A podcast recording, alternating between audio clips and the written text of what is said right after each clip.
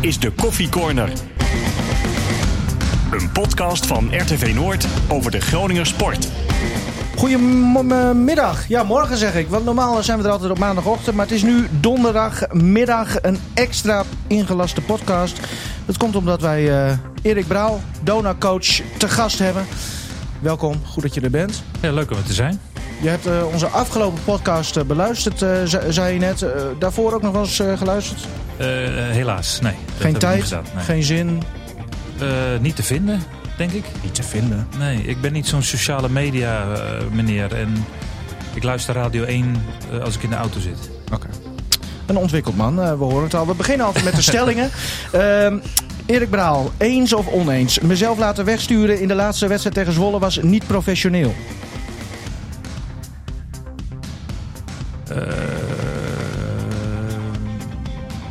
Ja, eens. Karel-Jan Buurke, Dona-watcher. Ook goed dat je er bent. Eens of oneens, het seizoen van Dona is mislukt. Eens. Erik Braal, eens of oneens. Mijn houdbaarheidsdatum bij Dona is nog niet verstreken. Let op het woordje niet. Eens. Erik Braal, kiezen. Dus een primeur trouwens. De eerste keer dat, dat we ook een keuzevraag... Uh, heb je door dat ik er ook sta? Ja. ja oké. nee, ik heb zo een voor jou. Uh, Erik Braal, de wedstrijd Feyenoord-Ajax bezoeken. Of op diezelfde zaterdagavond is een concert van Sting. Feyenoord Ajax. Kijk, een heel goed antwoord. Uh, Martin Drent, volgend seizoen ga ik vaker dan één keer naar Donar. Ja, want ik heb... Ja, eens. Ja, nou mooi. Ja. Dan zullen we uh, samen gaan waarschijnlijk. Um, eerst even terug naar afgelopen zaterdag. Uh, ik weet niet of je er met heel veel plezier op terugkijkt. Erik, maar die wedstrijd tegen Zwolle verloren. Dat was de allesbeslissende wedstrijd. Dus de titel ging naar Zwolle. Knappe prestatie, heb je ook veel respect voor. Heb je ook uitgesproken. Um, maar had het er ook maar één moment in gezeten? Heb ik het even over zaterdag zelf? Nou, zaterdag uh, was voor ons natuurlijk een do-or-die game. Uh, we, we starten in ieder geval heel erg slecht aan de wedstrijd. Uh, dus misschien moet je gewoon wel... Was het toen al op. En was het toen eigenlijk de wedstrijd... Kijk, je wilt thuis natuurlijk nog een goede... iets laten zien. Maar het feit dat, het, dat we... We speelden gewoon niet goed genoeg. De wedstrijd daarvoor in Zwolle al niet. Dus... Volgens mij was, was dit wat erin zat. Dat, was het ook gewoon op? Ook die wedstrijd daarvoor al? Uh, nou, dat zou ik niet willen zeggen. Want, uh, maar we, we, begonnen gewoon slecht aan de wedstrijd. En dan, dan merk je halverwege van, nou ja, dit is eigenlijk, uh, hier moet nog wel iets heel bijzonders gebeuren. Ja, nou, maar, maar wat is er dan op? Nou, dat heeft heel veel dingen, heel veel, heel veel zaken. Ik geloof ook wel een beetje, maar fysiek waren we echt helemaal aan ons einde. we hadden veel blessures, een paar mensen die ziek waren geweest. en we konden gewoon niet dat geven wat je nodig hebt in de finale. Okay. Terwijl jullie altijd om de prijs hebben gespeeld. Nu trouwens ook. Maar uh, jullie hebben toen ook steeds laten zien, jaar op jaar. Dat, dat, dat jullie ook echt uh, nodig uh, of hadden wat er nodig was om, om die prijzen te spelen. Ja, hoe, hoe jammer is het dan dat je dat dan toch in dit jaar tussen de vingers ziet wegglippen? Nou, je, moet, wordt op waarde geklopt, zeggen ze dan. Hè? En, uh, en zo is het, denk ik. Zij waren beter als, als wij uh, waren op dat moment. Je probeert als team en als coach je team aan het eind van het seizoen het best te laten spelen. Want zo werkt de play-offs. Hè? je begint op nul. En uh, zo leek het ook te starten. We waren uh, naar, in, in aanloop naar de play-offs toe waren we denk ik steeds beter aan het spelen. Nog wel steeds met ups en downs. Maar het betere spel zat hem vooral in het feit dat slechte perioden steeds korter werden. Dat was eigenlijk onze grote mak het hele seizoen. Dat we in hele slechte momenten maar bleven hangen en dat we daar maar niet uitkwamen. Dat ging naarmate de play-offs nou, dichterbij kwamen, ging dat een beetje, uh, konden we dat een beetje eh, verminderen, verkleinen, verbeteren. Uh, waardoor we eigenlijk wat op een constanter, op een iets hoger niveau kwamen te spelen. Uh, toen de play-offs startten, nou, was dat met een eerste wedstrijd tegen Den Helder en een tweede wedstrijd tegen Den Helder, was het oké. Okay. Dat was nou niet een super inspirerende tegenstander. Kon je ook nog niet veel uithalen, kan ik me voorstellen. Dat je niet helemaal weet van Precies, waar, waar jullie nou echt stonden? Exact. Uh, weliswaar, gewoon door de gretigheid van de eerste wedstrijd wisten we wel van oké, okay, we zijn op de goede weg. Maar ook nog wel genoeg dingen om aan te sleutelen. En toen heb ik volgens mij al gezegd, wel in, uh, tegen de pers ook, van ik, ik hoop dat we erin groeien. He, want uh, op basis van het seizoen uh, was er niet heel veel om op terug te vallen. Want ik vond dat we een slecht seizoen aan het draaien waren. Ehm, maar op basis van die wedstrijden kon je wel zien dat er iets in ieder geval aan het ontstaan was. En, en was de wedstrijden bijvoorbeeld tegen Leiden waren Ja. duidelijk, eh waren we groeiend in vorm. Maar ehm, ja, die wedstrijden tegen, tegen Zwolle, dat was een andere tegenstander. Fysiek sterk. Eh, die pakte ons fysiek ook goed aan, eh, vond ik. En bij ons begonnen er wel wat, eh, ja, begon er wel wat te kraken. Hè. Bij jouzelf ook, hè? Rink die vooral geblesseerd raakte en niet meer inzetbaar was. Daardoor moesten we een heel andere, kleinere line-up gaan spelen. Hè. Die vier spelers waren er niet meer. Grant is fysiek, was er niet helemaal nog toe in staat. Dus we moesten veel aanpassingen maken. Thomas werd ziek. Teddy met zijn knie, en, of sorry, zijn, eh, zijn eh, kuit en zijn teen. Ook een belangrijke speler voor ons. Die ons, als die goed speelt, helpt.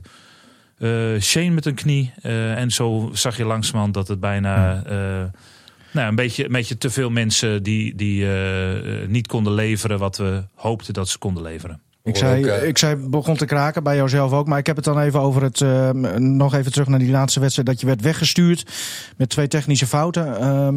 Jij zei volgens mij in het interview met, met Karel en Bu- Karel en Buurken na de wedstrijd. dat je eigenlijk niet zo heel veel ernstigs hebt gezegd. Ja, maar ga ik ook helemaal vandaag nu op in. Want Oh. eh, dat is allemaal lekker geweest. We zijn, eh, eh, dat is gewoon in, in dat moment van die wedstrijd eh, gebeuren dat soort dingen. Eh, je vroeg me net, vond ik het professioneel? Toen heb ik gezegd, eh, eens volgens mij. Want eh, ik had me niet moeten laten wegsturen. Nou, niet professioneel, zei ik. Maar Ehm, Ja, ik, had me niet moeten laten. Dus dan, eh, dat we op dezelfde lijn zitten. Maar ik probeerde. Ik wil. eh, het is een slap, slap om, da- om dat eh, te laten gebeuren. Hè. Dus een van de dingen waar we mee bezig zijn, ook nu in, met de evaluaties, is mentale onverstoorbaarheid. Hè, om die, die in het team te krijgen. En als eerste begint dat bij mij. En als er nou iets is wat dat niet was, was daar mentaal onverstoorbaar zijn. Hè, die, ze, eh, los van wat er ook gebeurde, eh, liet ik mij meeslepen daarin. En eh, ik heb daar te veel ervaring voor. Dus dat kan, moet mij ook niet gebeuren. het kwam ook wel ergens vandaan, hè? Want het was niet alleen van die wedstrijd. Ja, vanuit we, jou we, moeten gezien. daar, eh, veel, we moeten daar niet meer dan een minuut over praten. Oh, nou ja, we zitten nu op eh 10 seconden. Dus we hebben nog Nou, we hebben vijf- van de week ook 50 gezegd seconden. dat het ook wel eens een keer goed is, denken we. Hè, Ja. Dat Zwolle kampioen wordt. Hè, Ik denk dat het voor de competitie best wel, wel interessant is. Hè, Jij bent heel succes- succesvol eh, bij Donar. Ehm, maar dit is dan de eerste jaar dat het niet zo gaat zoals jij wil. Wat doet dat met je? Als trainer, coach en als mens? Nou, eh, de eerste keer is zal. Oh, dat is wel een hele hoop, eh, Ja. hoop om, eh, om te beantwoorden. Nou, ik sta ook bekend om de mens. goede vragen hier hoor. Dat moet wel, ja. We hebben de tijd trouwens, hè, dus neem, neem rustig je tijd. Eh, nee, als mens eh, doet het, eh, is, is winnen en verliezen. Probeer ik zo weinig mogelijk van invloed laten zijn op mij als mens. Eh, mijn geluk hangt niet af van een win- eh, winnen van een kampioenschap of niet. Maar als jij s'avonds thuis zit, dan heb je niet zoiets van... goh, dat je aan het denken bent en slecht slaapt. oh ja, eh, ja, jawel. Maar ja. dat is niet eh, dat dat mij, eh, mijn privé of mij als. Nee. eh, ik heb een prachtige, prachtige baan hier in Groningen. Mhm. Een geweldige club. Eh, ik heb al heel veel gewonnen. Eh, dus dat ene kampioenschap wat dan toevallig niet gewonnen wordt. En nog steeds tweede, hè? Ja, dat noemen ze vice-kampioen in, eh, in, eh, in eh, Duitsland en Oostenrijk. Maar nee, dat, op zich dat is het niet. Wat, wat mij als professional en als coach stoort, is dat we niet goed spelen. En Mhm. daar, daar zitten een heleboel oorzaken achter die we nu nou, druk aan het analyseren zijn. En vandaag kom ik weer van een hele dag praten met Martin de Vries, maar ook met Meijnerd van Veen. Om gewoon precies te achterhalen waar zit het hem in, waar kunnen we beter in gaan. En zo proberen wij dit te gebruiken als niet eh, falen of hoe andere mensen het allemaal benoemen. Want zo zien we dat zelf helemaal niet. We hebben hè, in mijn vier jaar hier hebben we nu drie kampioenschappen en één keer een finale verloren. Ja.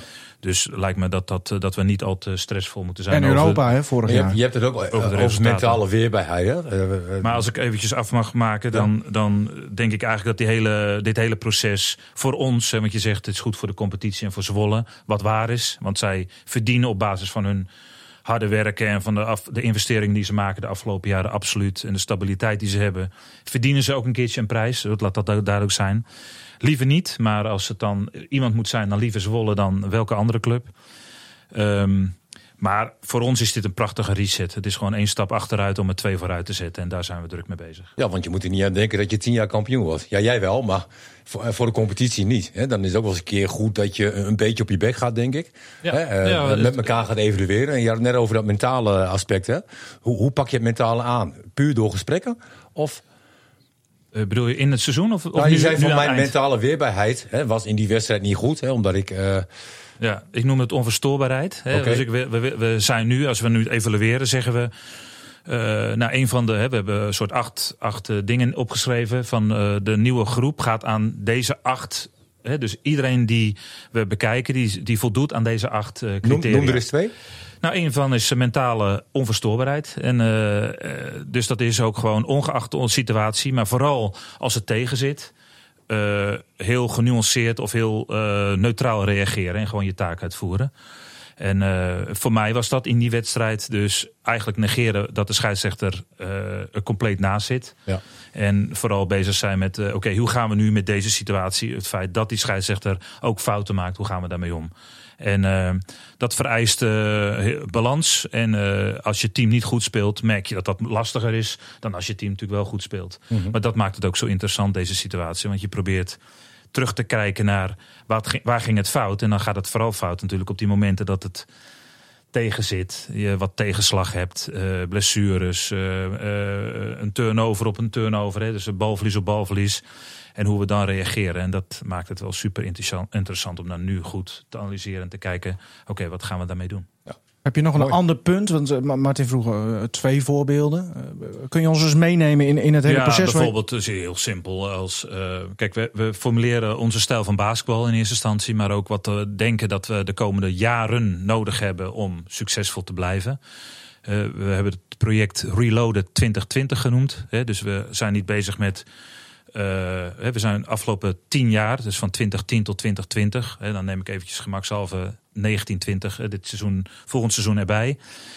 Maar als je dat kijkt, dan zijn we, eh, hebben we vijf kampioenschappen gewonnen. We zijn in zeven finales hebben we gespeeld.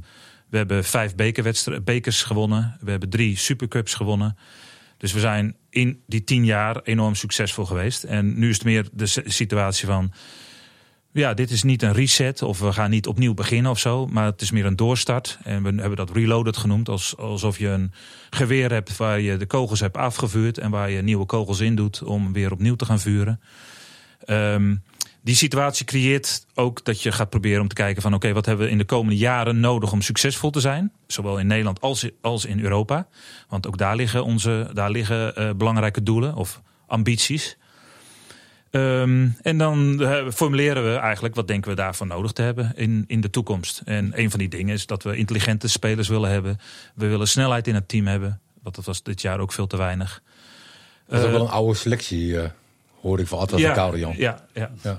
Nou, ja, oude selectie. niet- dat lijkt alsof het mijn mening is. Maar, Nee, maar dat, nee, we hadden, spelen, Ja, we ja. hadden ervaren spelers. Ja. Zo kun je het ook Ja. zeggen.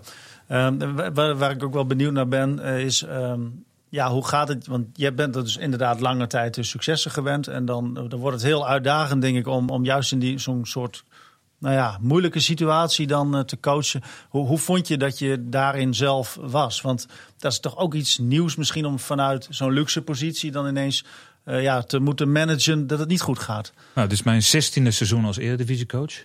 Ja, maar mijn- vanuit de hè, succespositie, zeg maar, en dan nu Ja, dit. maar ik heb natuurlijk in een heleboel situaties. Kijk, elke, eh, periode, eh, elke situatie dat een team bepaalde verwachtingen heeft. en je niet aan die verwachtingen voldoet. voel je dat er. Hè, daar, daar, daar, moet je mee dealen als coach. En of je nu de verwachting kampioen is. of dat de verwachting play-off halen is. of de verwachting top 4 is. of de verwachting eh, weet ik veel wat. Ja. Die verwachtingen blijven hetzelfde. En als coach heb je met dezelfde dingen te maken. Ehm, waarom ik het vraag eigenlijk is, hè, omdat er bij Dona misschien toch een andere situatie is. Bij Ares bijvoorbeeld eh, finale gehaald bij Bergen op Zoom. Dat was vanuit een soort underdog positie. Ja, en, nu moet je voldoen Zeker. aan een hoge standaard, zeg maar. Hoe, hoe moeilijk was dat? Zeg nou, maar, eigenlijk, eigenlijk helemaal ja, niet. Eigenlijk. oké. Dus ik, ik, ik heb niet het gevoel dat, ehm, dat mij een andere coach maakt of dat een andere eh, situatie aan mij brengt. Of wat meer druk geeft of minder druk of weet ik veel wat. Juist ook omdat ik denk, eh, dat heb je zelf ook wel een paar keer aangegeven. We hebben in de afgelopen jaren zoveel gewonnen. Iedereen weet. Kijk, we hebben vorig jaar, en dat is onze pech geweest, we hebben een verschrikkelijk goed seizoen gedraaid. Dat is een seizoen wat in de top drie staat, waarschijnlijk van beste seizoenen ooit door een Nederlands team gespeeld. In de geschiedenis van het Nederlandse basketbal. Dat je dat dus niet herhaalt, dat is logisch, want anders zou het niet in de top drie staan. Ehm, iets historisch na zo'n seizoen weet je, het gaat. Hè, dus, dus vanaf, vanaf dag één eh, is dat ook intern, eh, hebben we daar heel duidelijk over gehad. Dat het tegen gaat vallen, dat is bijna een gegeven. Daar kunnen we bijna Mhm. niet omheen. Ehm, dat kunnen we alleen nog maar met Europees kampioenschap. eh, hè, dus, dus in de FIBA Eurocup winnen. Een ongeslagen seizoen in de Nederlandse competitie, weet ik veel wat. Eh, noem maar, Ja. noem maar eh, de, het kan niet hoger. Het kan Alles niet boven beter. de snap 100. ik. Ja. Ja, wa- waarom ik het vraag is eigenlijk van... eh, je hebt natuurlijk best wel sterke karakters. Echt allemaal heel veel leiderfiguren ook in de selectie. Ehm, als het niet lekker loopt, krijg je ongetwijfeld... Is er links en rechts ruzie? Is er een keer, af en toe is er ruzie? Wat, wat, ja, daar moet je... Dat is een andere manier, denk ik, om mee te dealen. Wat, wat voor soort... Ja, wat is het ergste bewijzen van wat je hebt meegemaakt? Of hoe, hoe ga je daarmee om?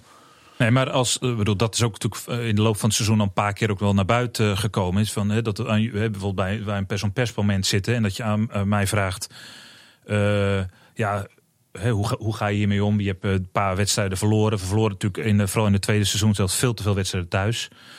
Eh, daar voel ik me echt verantwoordelijk voor. Hè? Want de mensen hebben een seizoenkaart gekocht. En die zitten daar eh, massaal eh, te wachten op een feestje. En dat feestje komt niet. Nou, dat, dat, dat, voel, ik, dat voel ik wel als druk. Ik bedoel eigenlijk van, heb je Nee, heel concreet la- misschien ja, een voorbeeld? Nee, er zijn geen concrete voorbeelden. Behalve dat als je slecht speelt, dat iedereen zagrijnig is. Ook de coach. Heb je niet een voorbeeld bijvoorbeeld? We hebben ook eens een keer een anekdote van jou gekregen toen eh Sitten voor het eerst een bal moest vangen van Lance Jeter.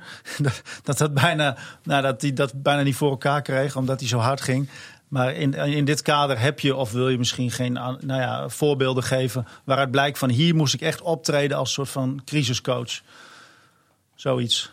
Nee, dat geloof ik niet. Dat schiet me niet zo direct één ding te binnen. Omdat het meer een, een algemene stadie. Je, bent, je speelt als team. Het is niet één moment dat er iets slecht gaat. We zijn in een periode dat het niet lekker loopt. Nee, dus, daarom bedoel ik een, een voorbeeld, zeg maar, een anekdote. Nou ja, wat, wat, wat, wat er ontstaat is op de trainingen. Komen mensen binnen die, die eh, niet lekker spelen. Niet lekker spe eh, hè, dus daar, de- iedereen is een beetje wat korter van stof. eh, snelle irritatie. Het is nooit tot een vechtpartij of zo gekomen. Misschien had het wel moeten gebeuren, maar dat is nooit gebeurd. Dus in die zin is het allemaal prima beheersbaar geweest. En hebben we met het team ook daar steeds goed over kunnen praten. Want dat, dat is ook, ook een beetje misschien wel de pech. Je weet van elkaar allemaal dat je succes kan hebben. Hè, dat, is, dat is natuurlijk ook een beetje. Als, als alles iedereen nieuw is en je komt binnen en je kan wel zeggen: ja, die coach die heeft drie kampioenschappen achter de rug, maar wat een zakkenwasser is dat? Wat doet hij hier? Dat is natuurlijk ook een situatie. Die spelers hebben met mij ook gewonnen. Ik heb met die spelers gewonnen. Dus daar Ja. zit natuurlijk eh, onderling heel veel respect naar elkaar. We weten wat we aan elkaar hebben. Maar misschien is dat ook wel eh, dat dat te veel respect is. Dat het een keertje wel had moeten eh, knallen en, eh, en moeten vlammen om iets open te breken of zo. Ja, eh, dat zijn interessante bespiegelingen achteraf. Maar goed, daar heb je in het voetbal heb je dat natuurlijk ook. Hè? Als je, eh, je had het net over doelstellingen. Hè? En Als jij op, op de fase doelstellingen zit, zeg maar, hè, dan gaat alles vanzelf. Hè? En, en als, als je daaronder zit, dan, dan nemen de irritaties nemen toe. Hè? Je, je traint vanaf eh, maandag. Eh, dinsdag twee keer, eh, woensdag twee keer, donderdag twee keer, vrijdag één keer, zaterdag één keer. En dan heb je die zondag heb je die wedstrijd. Dan sta je echt op knallen. Dan ben je echt. En dan moet het ook gebeuren. En als jij verliest of jij speelt niet, dan heeft dat invloed op eh, mij, op mezelf, op de groep. Hè, want ik ga daar wel een beetje op reageren van, hè, Ja. wat, wat doet de trainer nu? Ja. Eh, eh, jongens bespelen je. Van, ah, ik had echt verwacht dat jij ging spelen. En die zeggen tegen dezelfde coach van, we begrijpen je wel. Weet je, eh, heel veel processen krijg je in die groep. En, en dat, Herkenbaar. dat, is eigenlijk, nee, maar dat is het allermoeilijkste wat er is. Ik heb ooit een trainer gehad, die gaf geweldige trainingen. Je ging met plezier ging je naar trainingen toe. En dan maakte hij de opstelling bekend voor zondag. En die hele groep keek elkaar aan van... Nou, die zouden niet aankomen. Hè? Want we zagen op donderdag, vrijdag, zaterdag. En dan werd het team tactisch werd er getraind. Toen keken we al van... Hij gaat stopje spelen. Hè? Dit, dit, dit kan niet de opstelling zijn. En uiteindelijk eh was dat natuurlijk wel. Want je bent team tactisch bezig. Ja. Ook dat brengt onrust. Dus, dus de trainer geeft hele goede trainingen. En er zijn zoveel eh, eh, aspecten. En daar heb je in basketbal, heb je, heb je bij iedere sport. Gewoon in elke groeps- of teamsport. Ja. En, en wat Jordi afgelopen maandag vertelde hè, over, over, over Lens. Hè, dat hij wegging en dat hij uiteindelijk weer terugkwam. Dat is ook een, een proces. Hè, als, als een hele belangrijke speler weggaat, dan heb je in de groep dat jongens de baas, eh, die, die willen het overnemen, zeg maar. Zat Jordi goed, eh, Erik? Want nogmaals, je hebt en Lens die geluisterd. komt terug en dan, dan gebeurt er misschien wel wat. Nou, er gebeurt 100% wat. Als Ja. er, het maakt niet uit of Lens is, maar ook uh, maakt niet uit welke speler erbij komt. Er gebeurt altijd iets in de groep, dat weet je ook. Hè? ja. Dus uh, dat elke, elke eh, men, iedereen die weggaat of erbij komt, die heeft invloed. Dus Ja, eh, maar het ging nu dan even. werd Lance wel echt expres genoemd. Omdat het de tweede keer was dat hij terugkwam. En zeg maar wegging als general. Niet zelf benoemd trouwens. En weer terugkwam. En eigenlijk ook wel zoiets had van. Ja, maar hallo, ik ben de general. Maar dat er alweer nieuwe generaltjes. ja, nee, dat, dat, dat laatste is een aanname hoor van Ja, Jordi. nou ja, dus, eh, Nee, dat, dat, dat gaf Ja. hij zelf ook ja, aan. Hè? Nee, Maar- ik denk helemaal niet dat Lensie terugkwam met ik ga dit even, eh, ik ga het wel even regelen. En ik, eh, ik zal het nog eventjes laten Ja, zien. dat is een natuurlijk proces, denk ik. Als je een speler bent zoals hij is. Maar hij is een persoonlijkheid. Ze En- hebben, maar ze hebben onderling, ze hebben ook al, allemaal al samengespeeld. Eh, ze, ja, ik vond ook wel een beetje dat. Waarom zou dat, die dynamiek ineens heel erg veranderen ten opzichte van de tijd dat ze eerder al samen speelden? nou, maar bijvoorbeeld hij en Teddy hadden niet samen gespeeld. Nee, oké. maar dat zijn natuurlijk toch wel belangrijke spelers. Alleen volgens mij kunnen zij heel goed met elkaar, toch? Die indruk wekken ze wel altijd. Ja, maar, maar het doet dus wel wat. Hè? Want Ja. eh, eh, tot dat moment was Teddy eigenlijk... Hè, want want eh, Jordan viel wat tegen. Teddy was heel stabiel en goed. Die speelde op dat moment goed. We vervangen hem en we zetten naast iemand... of voor iemand, of hoe je dat dan ook... zetten we nog een andere speler. Dat doet natuurlijk ook iets met Teddy. Hm. Maar zeg je achteraf van, dat was niet verstandig? Eh, ja, achteraf. Ja, nee, maar dat zou kunnen Ja. dat je achteraf, omdat je leert van wat er gebeurt, is dat je misschien nou, ja, maar leert, moeten deze situatie, eh, Karian, is een nieuwe situatie die nooit meer voort zal komen. Dus wat leer je van voor de volgende keer? Misschien een soort vergelijkbare situatie, dat zou kunnen. De, de, misschien hooguit, je kan de, de, het meest interessante is... wat zou er gebeurd zijn als deze groep bij elkaar was gebleven? Dus die we aan het begin hadden. Met alle negatieve en positieve en negatieve dingen. Dat is eigenlijk... Maar ook dat is weer, eh, zeg het maar. Weet nee, je wel, dat snap want, ik, eh, maar die- misschien kun je er toch een soort les uittrekken. Zo van, goh, Ja, maar wat is de les dan? Nou ja, dat in zo'n soort situatie, dat soort spelers bij elkaar, eh, ja. De finale speelt en dan 2-2 komen en dan het niet af kunnen maken.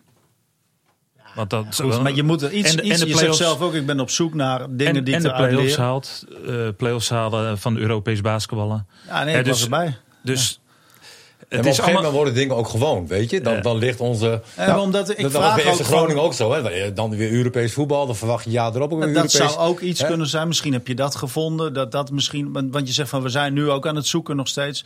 Er moet, er moet ergens denk ik iets zijn waarvan je zegt van nou dat was misschien toch wel nou, het meest wat ons in de weg zat bijvoorbeeld. Nou, er is één ding. En, en eh, eh, dat, dat is vond ik een interessante waarneming. Vanaf het begin heeft eh, Martin tegen mij gezegd... Hè, Martin de Vries, de, degene met wie ik het team eh, samenstel... eh, het lijkt wel of die gretigheid weg is. Het lijkt wel of, de, of, de, of er niet de echte, dat, die Ja. echte hongerigheid weg is. En ehm, nou, achteraf gezien kun je zeggen... dat heeft hij op een heel vroeg moment goed gezien. Op dat moment is het ook niet te veranderen, hoor, want het is zo. Ja. En je kan Nou, er als coach... dit is een logisch verschijnsel. Je zag bij Real Madrid ook. Natuurlijk haalt Ronaldo weg, maar ik denk dat het wel vergelijkbaar is. Een team dat zoveel gewonnen heeft, zou in principe ook zonder Ronaldo heel goed moeten kunnen spelen. Ja. En dat is En maar het misschien grootste probleem je, je, je, je krijgt zo'n band met elkaar. En eh, afgelopen seizoen was het meest succesvolle seizoen eh, ooit. Ik kan, kan me ook voorstellen trouwens nog dat jij had gezegd van... ik ga stoppen, want meer valt er niet te halen. Oh nee. Nee, nooit. Maar als je dan zo'n seizoen hebt, dan is het moeilijk om te zeggen van... nou, we nemen daar afscheid, daar afscheid van, daar afscheid van. We gaan verjongen, we zetten een andere gro- groep neer. En vaak ben je daarmee te laat. Dat Ik vind het gebeurt ook bij- wel interessant. Bij alle topploegen. Wat Martin de Vries, de, hoe, wat is zijn officiële titel behalve Mr. Donor? Technisch directeur of technisch Officiële- manager? Dus Of praat je nou weer door me. Nee, want ik ga door op wat jij zegt. ik vind het wel Dus- interessant wat Bestuurslid technische zaken. bestuurs. zei je. Oké. Maar jullie zijn eigenlijk samen met z'n twee de twee belangrijkste mensen in het samenstellen van de selectie. Ja. Ja. Wij, wij, wij zijn de twee mensen die. Dan vind ik het wel interessant dat die twee mannen die daar verantwoordelijk voor zijn, grotendeels, eh, al in, heel- in het begin van het seizoen, dus heel snel eigenlijk al erachter komen dat de gretigheid er niet is in de selectie die zij hebben samengesteld. Hoe, hoe kan dat? Eh, als je in een eh, het meest succesvolle seizoen ooit zit. Hè, dus ik heb, ik heb dit jaar één ongelofelijke les geleerd. En die les is dat het absoluut waar is dat je een kampioenschapsteam altijd te laat verwisselt. Ja, Maar kom. ik ben ook achtergekomen dat het een waarheid is, een cliché is geworden inmiddels, omdat het altijd klopt. En je kan dat niet veranderen. Nee. Nou, een goede les. Het is, het is Ja. dus geen les. Nee. Het is gewoon, Het je ondergaat het. weer. Ja. Ja. Het ondergaat Nee, maar je hebt het nu goed geleerd. Daar ja, komt het maar, op maar eh, Nee, is wat is hier de les. wat is hier de les? Dat Nou, we de volgende dat keer weer wel Ja, doen. ik- ja, dit Want dit, wat vind ik er wel, nou? dit vind ik wel een, eh, dit vind ik een hele goede eigenlijk. Wat je Want, want wat gebeurt Ja. er? Je hebt een fantastisch seizoen. Eh, halverwege het seizoen denk je, het loopt gesmeerd. Moet je kijken. En wat heel belangrijk is voor spelers, bepaalde zekerheid. We hebben wat oudere spelers, die hebben kinderen enzovoort. Dus we zijn al contract aan het verlengen. Dat is goed voor de jongens. Voel, hè, rust in de selectie. Niemand onrustig bezig met statistieken. Niemand bezig met een volgend jaar. Dus we zijn. hè, eh, Jason Durisso, zijn contract wordt verlengd. eh, of die had misschien nog wel een verlengd eh, contract. Eh, Sean Cunningham had het jaar daarvoor al verlengd voor het seizoen erop. eh, met twee jaar. Want dat straalt rust uit. Dat straalt visie uit. Dat straalt beleid uit. Want anders krijgen we al die media om ons oren. Er zit geen beleid in Groningen. Dona wordt gebeurd helemaal Ik hoor niks. al Nederland. Ja, maar wat jij zegt, dat, dat is ook wel iets wat wij even geconstateerd hebben trouwens. Dus, hoor. dus wat gebeurt er? Je, je bent een, een, een team aan het samenstellen. waarbij er gewoon een heleboel, hè, zes contracten vast liggen. Dan kun je prima in augustus constateren dat, ze, dat het wat minder gretig is. Maar die contracten heb je toch gewoon te respecteren. En die heb je afgesloten in het jaar daarvoor zelfs al. Of in het jaar dat het su- super succesvol Ja. was. Dus je zat ook een heb- beetje heb, gevangen. eh, Eigenlijk. nou, je bent maar- altijd gevangen. Als Maar- jij, als, ja. als, als jij nu een driejarig contract krijgt hier. eh, en je doet nu dit jaar het geweldig. en Maar de jaren hierop denk je. Nou, het zal mijn tijd wel duren. Want eh, ze, ze, hè, ze kunnen toch niet van me af. Dan zal jouw baas denken. Hè, had ik het maar niet gedaan. Maar op dat moment heeft hij de juiste beslissing genomen. Want jouw show was een geweldige show. Ja, maar in Ja, zijn dit is geval ook nooit. bekijken we het per dit week, is ook, ja. Nee, maar dit is ook nooit een discussiepunt geweest volgens mij. Want volgens mij hebben, hebben de media denk ik ook altijd gezegd van... aan het begin van het seizoen vond niemand het een slecht idee... dat er zo'n groot deel van de selectie Ja, bij is gebleven. Dus Precies. vooraf denk je allemaal van... hé, hey, maar dit, dit moet wel gesmeerd gaan. Dat het anders loopt, ja, daar kom je... en daarom vond ik het een, een goede opmerking voor jou dat je zei... ja, daar kom je altijd te laat achter. Dat denk ik ook, ja, dat je dan... Ja, dit, dit kun je niet voor zijn in principe. Iedereen vond het eigenlijk een goed idee vooraf. Ja, dat denk ik. Ja, maar als de komende vijf jaar hetzelfde gebeurt wat de afgelopen vijf jaar gebeurd is, overkomt hij het weer. Maar dan heb je je ook, die vijf jaar, dan heb je ook een weer heleboel prijzen trouwens. Als je in dit Dan uh, staat hij een hele. Hij staat nu al tevreden trainen, denk ik. Nou, niet op dit, van Nee, op dit moment misschien nee, even nee. niet, maar, als je even terugkijkt. Want de gretigheid, als dat een, een punt is bij spelers, hoe heb je dat zelf ervaren? Want jij zit eigenlijk in hetzelfde pakket. Eh, ik heb het ervaren als een. Kijk, los, nu eh, terugkijkend. Hè, want je vraagt natuurlijk hoe is het voor mij halverwege. Bij, bij jezelf, hè? Je Ja, eigen halverwege neem ik aan, niet nu. Ja, nu, eh, tijdens het seizoen. Ja. Nu ervaar ik het als. eh, waar is dat team van volgend jaar? Want we gaan morgen trainen. Hm. Hè, dus Nee, precies. Maar tijdens het seizoen. voor mij stroomt, stroomt en bruist het nu op dit moment. Ehm, nee, als ik terugkijk, dan heb ik, vind ik een heel goed seizoen gedraaid als coach. Eén, omdat ik denk dat ik. Ik heb hard moeten werken. Ik heb veel energie eraan besteed. Had dat ook geen enkel probleem om dat te doen. Ehm voelde me ook fit en, en, en scherp. Eh, maar had wel heel veel uitdagingen. Dat, Dus jouw, eh, jouw zonder- gretigheid is er niet minder op geworden. Ik merk dat het meer is. Wa- Was ook al tijdens het seizoen. Ja, ik Heb merk jij dit jaar meer geleerd Ja. dan de ja, kampioensjaren? en dat irriteert me ook zo ongelooflijk. Echt? Ja. Dat betekent dat hij niet heeft gewonnen. Want zijn stelling Ja, is, je wint nee, of je leert. ik, maar Ik had, Weet je- eh, we, gingen, we gingen na de afloop van de wedstrijd gingen we eten. En eh, kwamen in een restaurant waar we de eigenaar kennen. En die kwam er op een gegeven moment bij zitten. En toen hadden we het over. Hoe komt het nou dat als je eh, tegenslag hebt en verliest. Of in zijn geval een restaurant eh, failliet gaat. Je zoveel meer leert dan je maakt dezelfde fouten als je wint. Alleen ze worden niet. Je wordt er niet voor eh, Nee, geconfronteerd. nee, ja, of eh, hoe noem je dat? Afgestraft. Ik. Afgestraft, ja, precies. Dus dus hoe, cre- hoe creëer je de situatie dat je terwijl je wint, diezelfde gretigheid, diezelfde.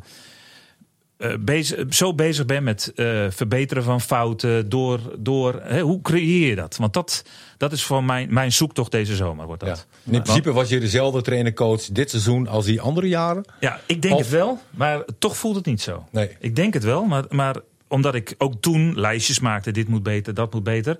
Maar op een of andere manier mis je de urgentie. En misschien ook wel dat je niet echt bent afgestraft toen de tijd, voorgaande seizoenen.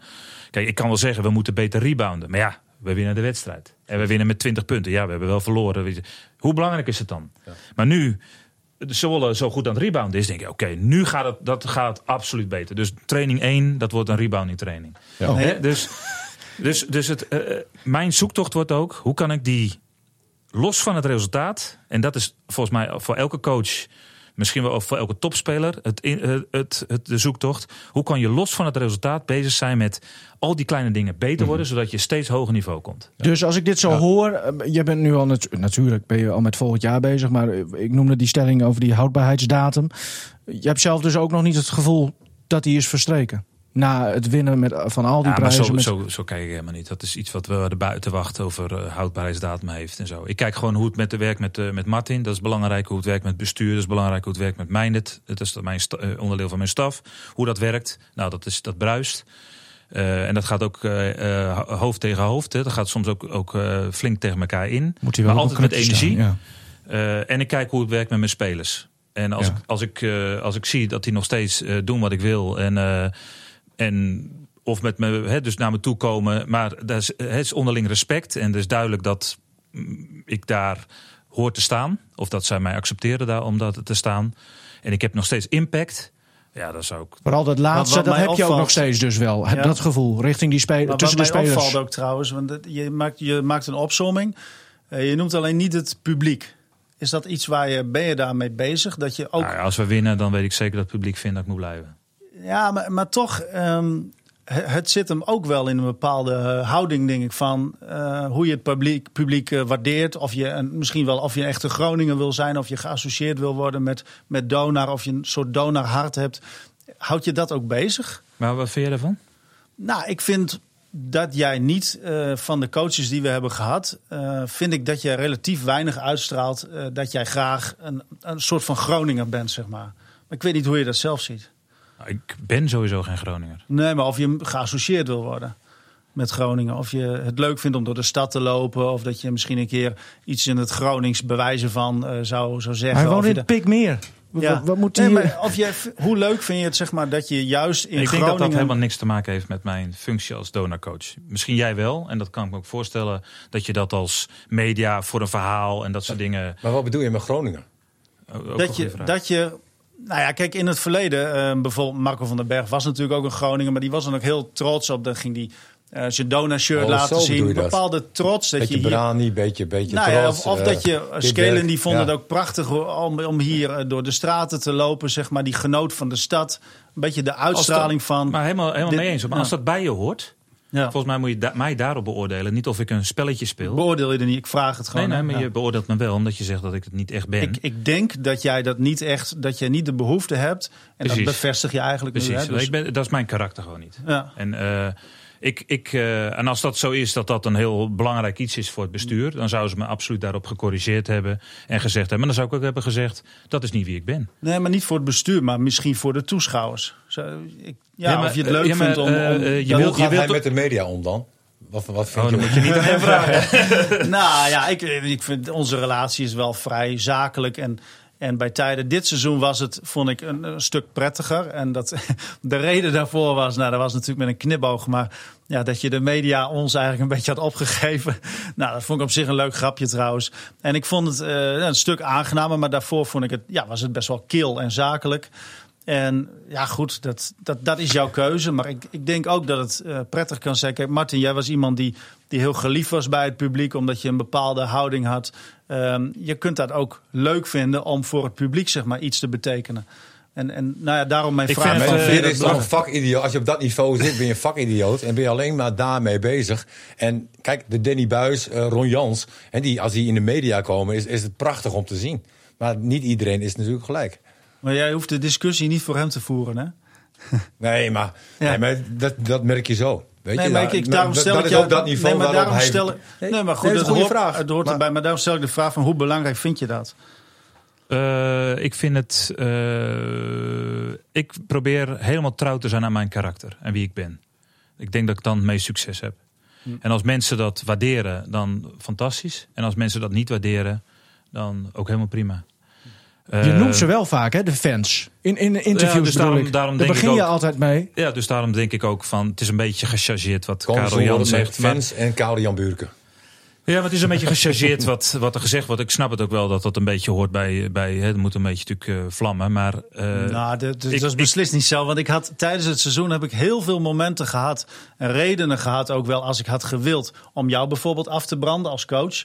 Hè, er zijn heel vaak mensen naar mij toegekomen die zeiden van... Ja, maar moet Braal er niet een keer uit? En, en wat vind je van Braal? Ik heb altijd gezegd, ook in deze podcast... Braal moet gewoon blijven volgens mij. Want hij is een vakman, hij doet zijn werk goed. Dus in principe Ja, is ben ik niet... Alleen Nee, nee, ik vraag het mij af omdat ik denk dat het wel een aspect is van je werk. En ik vraag me gewoon af Ja. in deze setting van hoe, hoe belangrijk vind je dat? Nou, dat was mijn vraag. Nog, jij bent nooit negatief geweest over Donar. Je hebt tot het laatst heb je geloofd dat ze kampioen zouden worden. Ja, en ook wel met onderbouwing op zich. Ja, klopt, en, en, klopt. Ja, goed. Dat, dus zo, zo zakelijk sta ik er in principe ook in. Eh, maar goed, ik ben ook iemand wel. Nou, ik, vind- ik ben ook wel. Vind het leuk dat wij afgelopen jaar bijvoorbeeld hebben we beter samengewerkt. Nou, dat, dat waardeer ik. Heeft in principe geen invloed op eh, de vraagstelling. Alleen wel om de sfeer. En nou, dat, dat is altijd prettig. Nee, maar dat, daar ben ik helemaal mee eens hoor, overigens. Maar eh, over die samenwerking, dat dat wat, wat prettiger verloopt en, eh, en zo. En ik heb eh, ook geen enkel probleem, of ik ben niet iemand anders geworden omdat eh dinges. Maar eh, ik vind dat jij beter bent geworden in je werk. En dat, dat daardoor. Kijk, mijn, mijn irritatie gaat natuurlijk heel vaak ook over eh, onnozele vragen. En als ik. Want ik, ik denk dat ik eh, probeer om eh, als donorcoach eh te vragen. En dan maar de eerste vraag van ja, hoe voel je je na een, na een wedstrijd? Dat is niet eh, wat ik denk. Is dat de vraag die ik moet gaan beantwoorden? Zonde van mijn tijd.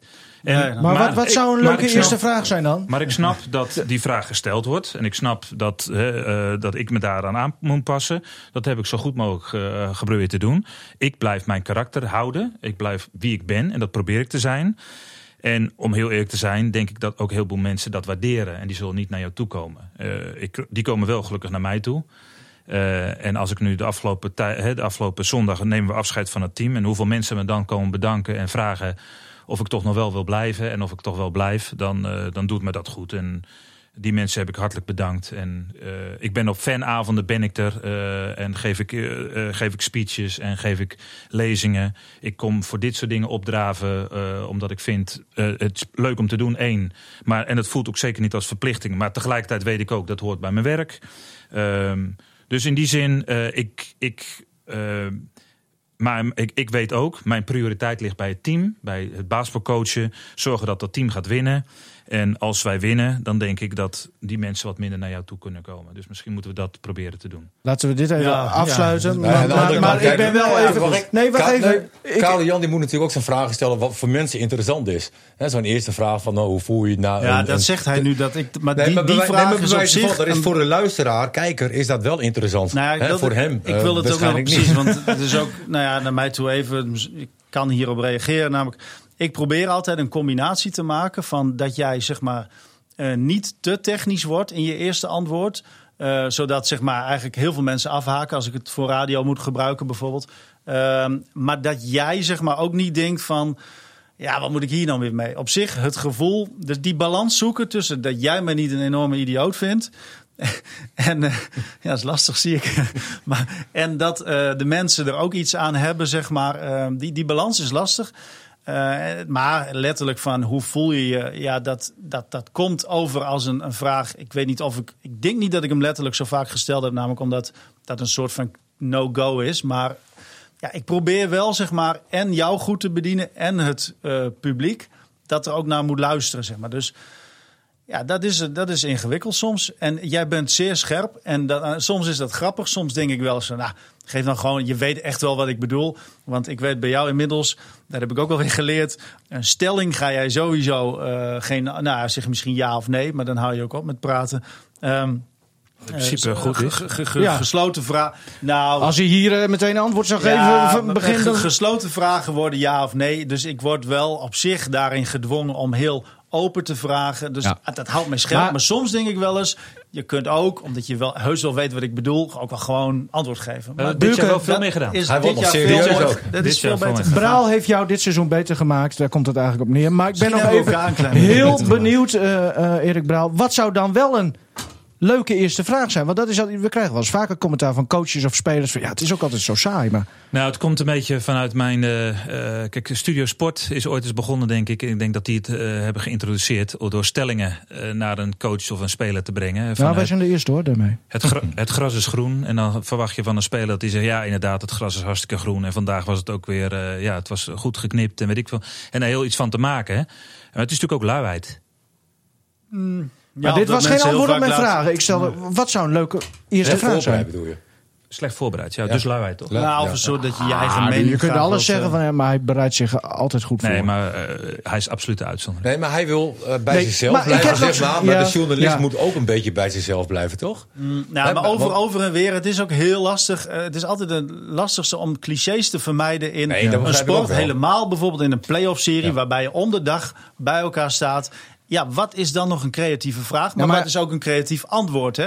Het is wel. eh, Ja, Jij gaat je clichés ontwikkelen, Karel Jan, dit seizoen. Nee. Ja, nee, maar ik leer Nee, maar enorm goed. veel in dat opzicht. Dus dat scheelt. Wat ook veel gebeurt is dat als je een vraag stelt, dat er dan een antwoord komt wat geen antwoord is op die vraag. Dat deed jij net zelf. Ja, dat, eh, dus deed, dat deed ik heel, heel bekwaam, ja. ja, nou ja, maar ik laat niet los. Oké, ja. we- ja, dat is ook, ik eh, het- ben dan benieuwd wat dan Pitbull, wel. hè? Ja, want je hebt dan commentaar op, op, op zijn Ik eerste vind vraag. Of beter dan het de algemeen. maandagmorgen, hoor. Nee. Weet je wat jij in het weekend Nou, doet? ik maar- zou graag aanhaken op bijvoorbeeld er is iets eh, gebeurd in die wedstrijd. ehm, eh, waarbij. Kijk, we hebben sowieso geen basketbal inhoudelijke vragen. Hè, dus dat is waar ik voor leef. Waar ik ook denk dat de antwoorden zijn te zoeken in situaties. Dus de, we verliezen een wedstrijd. Dan zijn die voor mij de antwoorden in basketbaltechnische dingen.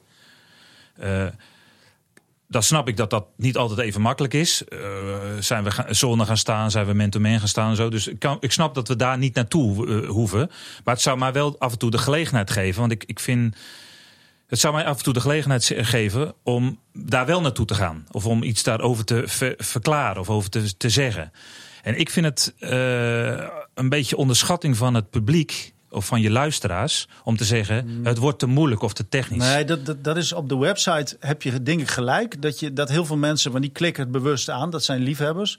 Alleen op de radio wordt het je eigenlijk zeg maar meer opgedrongen. Dan moet je nou, ineens een basketbalonderwerp horen. En dan, dan moet het juist weer heel open zijn. Eigenlijk voor iedereen te begrijpen. Dus daarom is die balans gewoon lastig, zeg maar. Ja, maar eh, dus als, als ik puur kijk naar eh, interviews, of weet ik, eh, en hoe dat gaat. Dan probeer ik de, de clichés te vermijden. Als, als, als coach heb, voel je ook, ik ben in clichés aan het praten.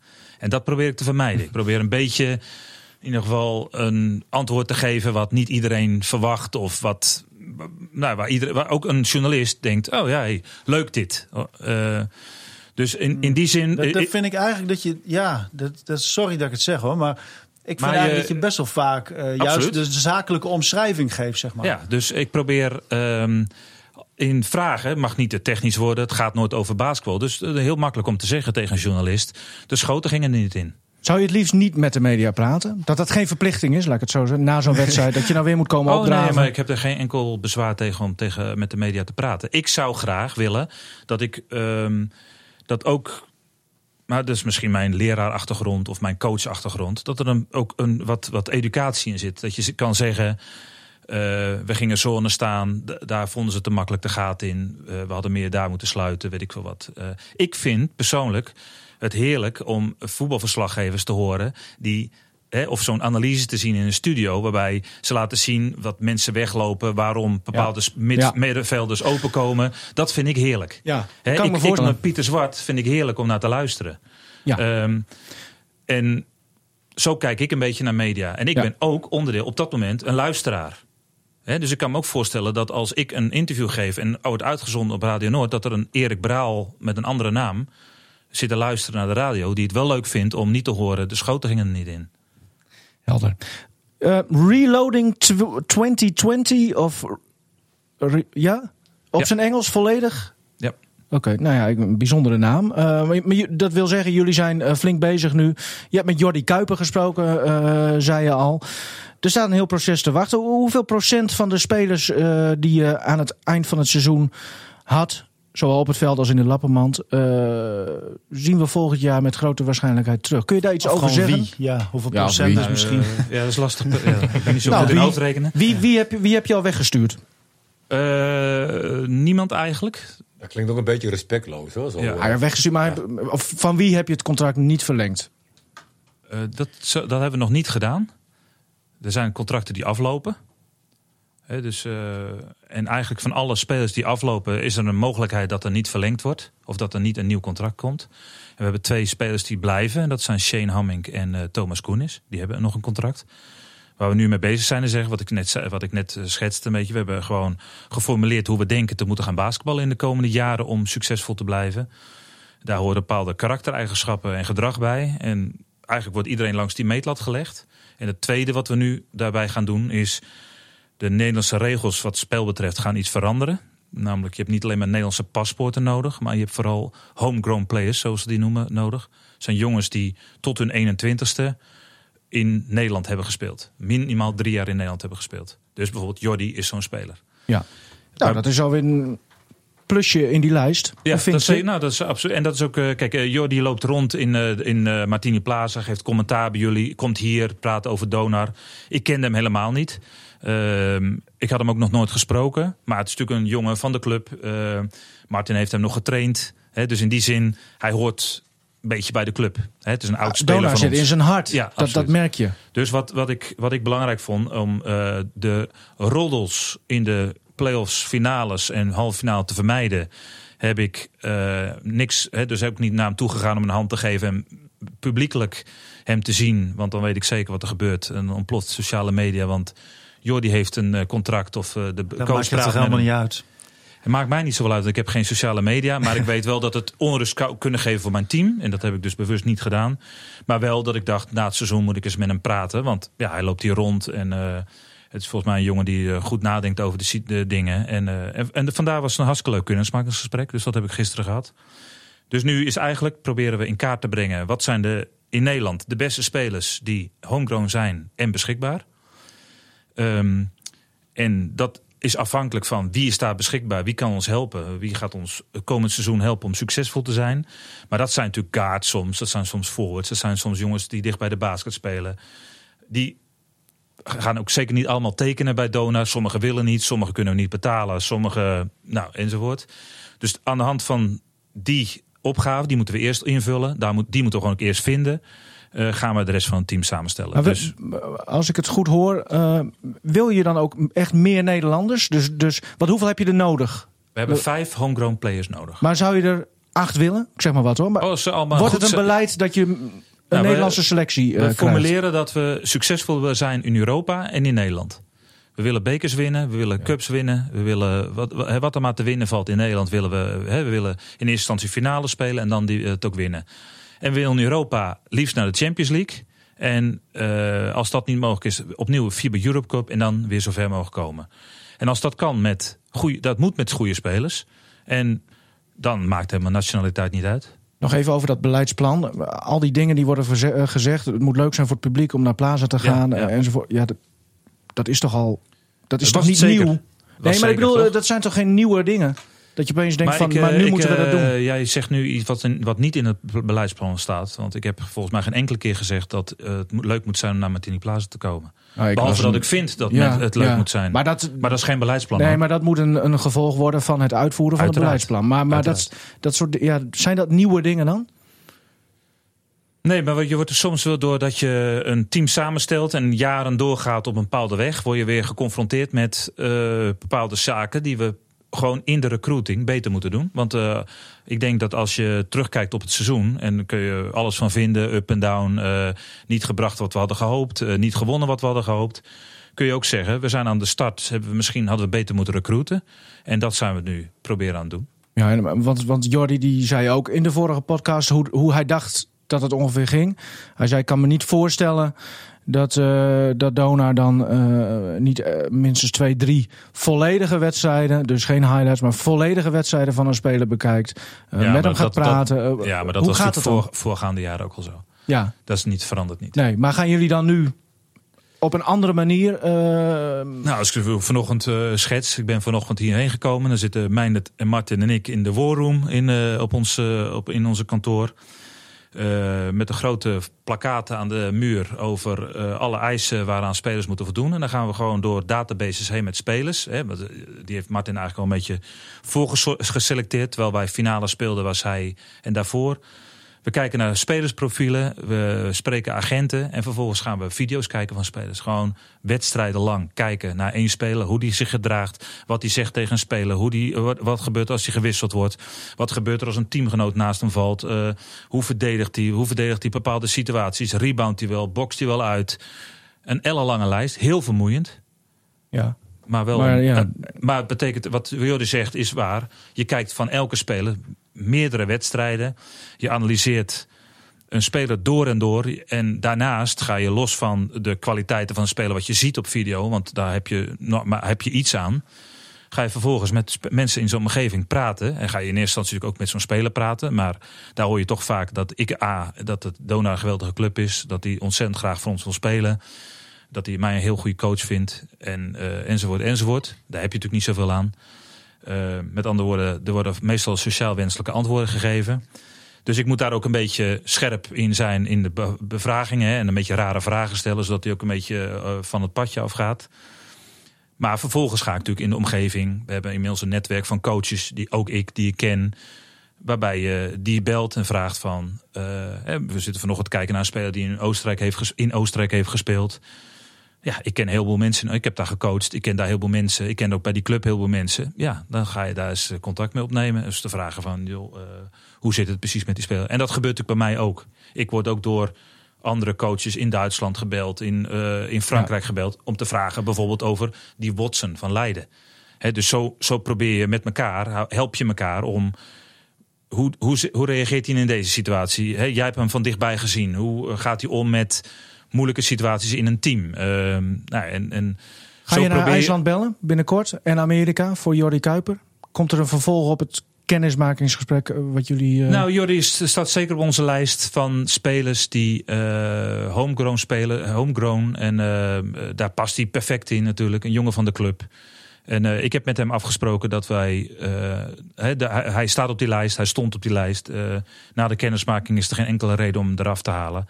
En we gaan gewoon rustig door met zoeken. Je, je wil ongetwijfeld natuurlijk niet zeggen wie er blijven. wie er Overigens weet hij het ook niet zeker, hè, of hij wel Wat? wil komen. nee, want Ja, hij, nee, dat klopt. Is. Maar stel hij zou willen, dan is het geregeld. Sorry, eh Karel Jan, nog even tussendoor. Maar... Maar Nee, dan is het dus niet gelijk geen- geregeld. Nee. Jullie hebben geen scouting. Wij hebben niet eh, aparte mensen voor de scouting. Nee, dat hebben we niet. In principe, Martin de Vries, die, die kijken rond. Ja, ja, dus wat, wat we proberen te doen in het seizoen af en toe naar wedstrijden in het buitenland te gaan. Om spelers te zien waarvan we denken die zou, die, die zou geschikt voor ons kunnen zijn. Maar eh, dat gebeurt ja, gewoon door het scherm. We hebben dit jaar eh, 74 wedstrijden gespeeld. Dus eh, laat me zeggen, dan heb je daar geen tijd voor eigenlijk. Maar heel Nederland is bekend. Maar Nederland is natuurlijk bekend Ja. omdat we daar ook vier keer tegen spelen. Soms nog meer door de beker of eh, play-offs wedstrijden. Dus daar hebben we wel een Dan heb je redelijk... vast wel interessante spelers gezien. Ja, er zijn zeker Ja. interessante spelers. Hoe, hoe staat Donar er financieel voor? Eh, Want zijn, uitmuntend. zijn we daarin ook machtig? Uitmuntend, ja. Ja? Ja. Oké. Beter dan Den Bosch? Eh, gewoon de top? Nou, wij, zijn wij hebben het hoogste budget. Ja. Kijk, W- Wat, wat, En eh, de penningmeester stond te juichen in de play-offs. Want niet winnen van een titel, maar wel het maximum aantal wedstrijden in Martini Plaza. Dat is eh, oh, financieel heel Nou, erg. Nou, niet het maximaal Nee. aantallen, maar eh, Jawel. ja, terwijl thuiswedstrijden. toen de play-offs begonnen wel. Maar Oké. als je Karel Jan, jij had een naar wat vraag. je- Wie- nee, wie goed, blijft- Wat je had gekund, Ja, ja. dan- ja, ja. ja. hebben we onze flauwekul. nog? Of, Nee, eh, maar nee. even. Nee? Nee, nee nou, ik was benieuwd. Je, je wilt niet zeggen ongetwijfeld eh, wie er komen, wie er gaan. Maar Nou, kun je wel dat, dat is nog niet helemaal niet bekend eigenlijk. Ook. Nee, Dus precies. Ik wil, Nou ik ja, wil het, eh, nou los van willen of niet willen, dat kan niet. Nee, maar misschien heb je wel iets dat je denkt van, ah, die zou ik eigenlijk wel, maar dat kan ik gewoon nog niet zeggen. Nou, ik Dat- wil dat wel zou zeggen wie ik wel wil. Oké. Ja, Ja, maar Stephen die, eh, Curry waarschijnlijk. precies. Ja, nee, dankjewel. nee, maar zijn er spelers die je misschien eh, wel uit kunt sluiten? Als in, zou je bijvoorbeeld andere toppers die we dan gezien hebben in de Nederlandse competitie, weet je misschien al wel zeker dat je die niet zou willen bijvoorbeeld? Of, of kun je dat ook niet uitsluiten? uitspreken? Dat weet ik niet. Dat eh, zou financieel niet handig zijn. Eh, Nee. Maar Nee, maar misschien kun je sommige spelers gewoon echt uitsluiten. als- Dus zeg van, dat doen we echt sowieso niet. luisteraars zijn, maar, Op dit moment? Vrij veel. Nul. Maar als we hem online gaan zetten, denk ik wel echt heel veel. Oké, nou, dan ga ik het niet zeggen. Nou, prima. Ik zou Nee, gewoon Zwolle eh, kopen. eh, er zijn zeker interessante spelers in de Nederlandse competitie. En wat goed aan is, is kijk, waar we, waar we meest, wat het lastigste in recruiten nu, is dat wij proberen om op een Europees niveau te recruiten. Dus we willen Europees, spelers die Europees mee kunnen doen, waar we competitief zijn. Maar we concurreren dan met, met ploegen zoals uh, nou, noem in Italië Varese bijvoorbeeld. Of uh, Sassari. Sassari. Uh, Pina Cassiaca. dat, dat zijn de teams waar we dan tegen spelen. Maar die hebben vijf keer ons budget. Dus die spelers... Wij spelen tegen die spelers en denken, nou die spelen, dat zou wel eentje zijn. Maar die kunnen we absoluut niet betalen. Mm. Dus dat is ook het, het moeilijke aan de zoektocht. Dat we zoeken naar een speler die wel op dat niveau speelt.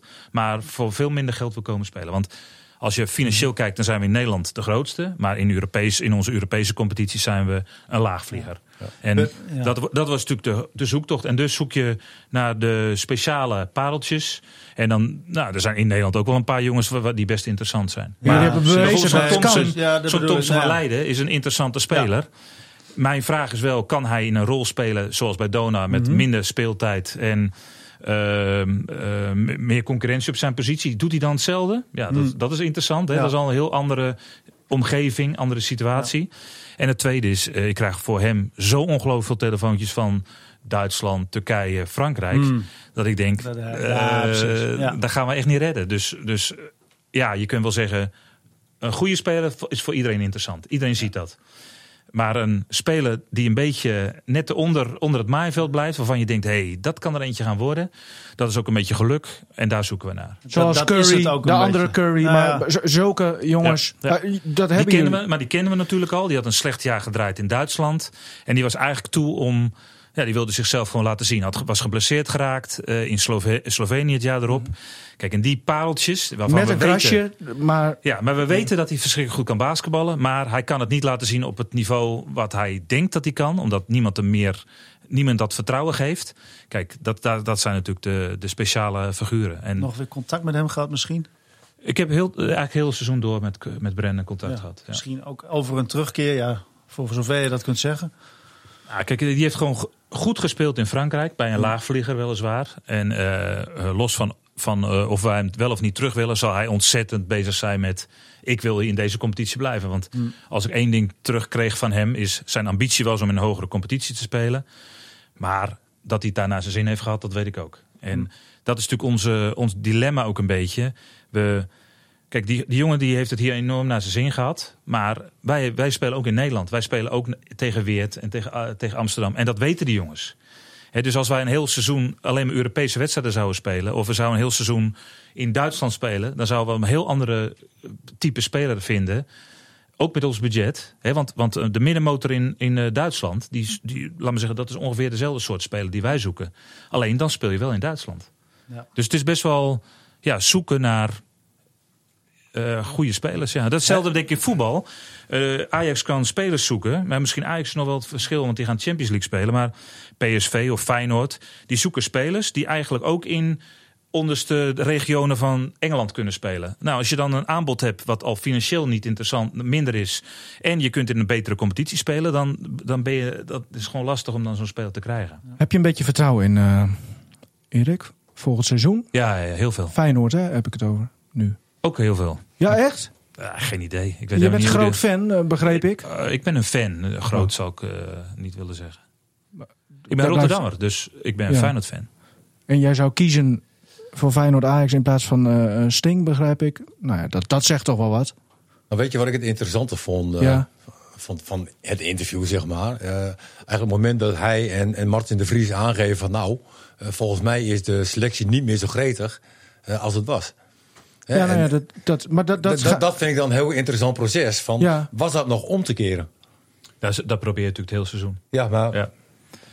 Maar goed, eh, kijk, ja, dit was even een vraag je, van je, bent zelf speler, ja, je, je, bent zelf speler geweest. Kijk, een coach kan dat zeggen of die kan je triggeren en zo. Jij vindt dat natuurlijk niet. Nee, ja, jij denkt, ik, ik doe alles eraan. Uh, wat zit hij nou maar te Eigenlijk was tegen beter weten in. Ondanks de finale nou, en die 2-2 en dichtbij.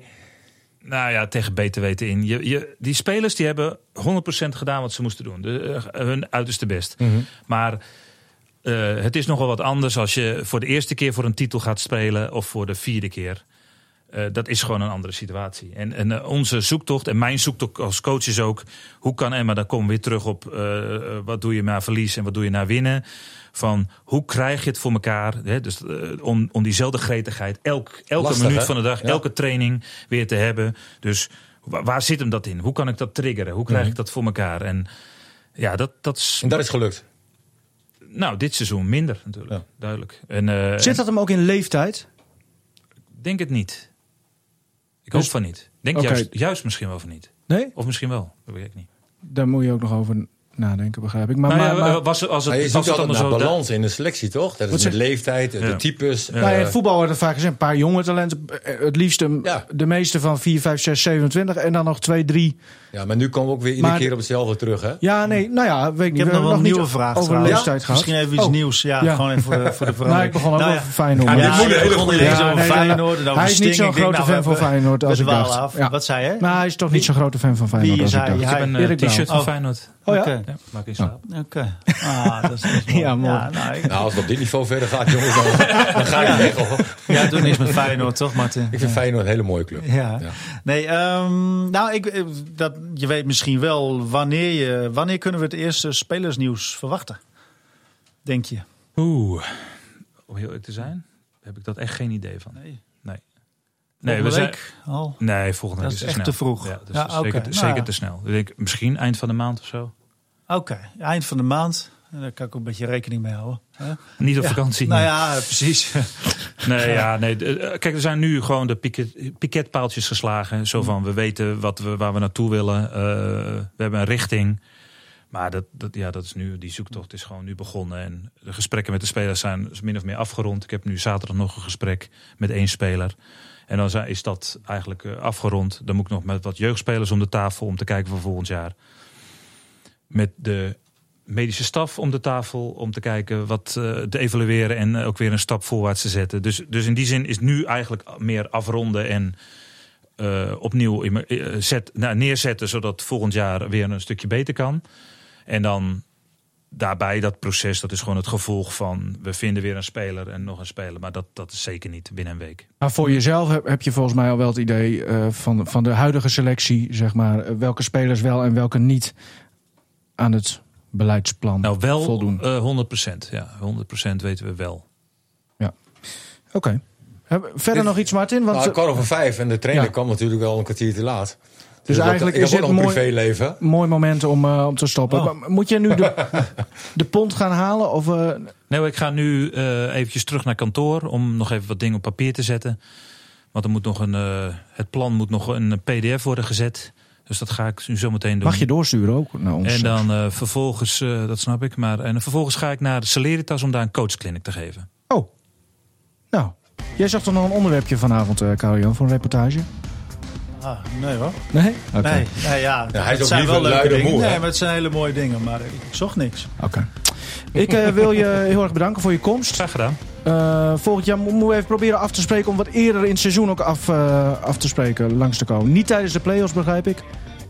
Nee, ik bedank dat jullie dat respecteren. Weet Ja. je, want ik ben in de playoffs ben ik gewoon probeer ik zo gefocust mogelijk te zijn eh, en, en alleen maar daarmee bezig te zijn. En daar heb ik ook geen zin in dat, hè, want nu kunnen jullie een hoop dingen vragen en, en dat is hartstikke, hartstikke logisch. En dan vind ik ook dat ik antwoord op moet geven. In de playoffs zijn natuurlijk een hoop dingen aan de gang of aan de hand. En dan ben je heel ad hoc aan het reageren. Daar had ik helemaal geen, heb ik geen zin in. Op dat Helder. moment. Dus bedankt voor het geduld wat jullie hadden. En Bedankt voor de komst. Martin ook. En eh, maandag, Karel-Jan trouwens ook bedankt. Maandag Hans Nijland te gast. Ook leuk. Het loopjongetje van Jeltema. Nee, Martin. Gaat die weer.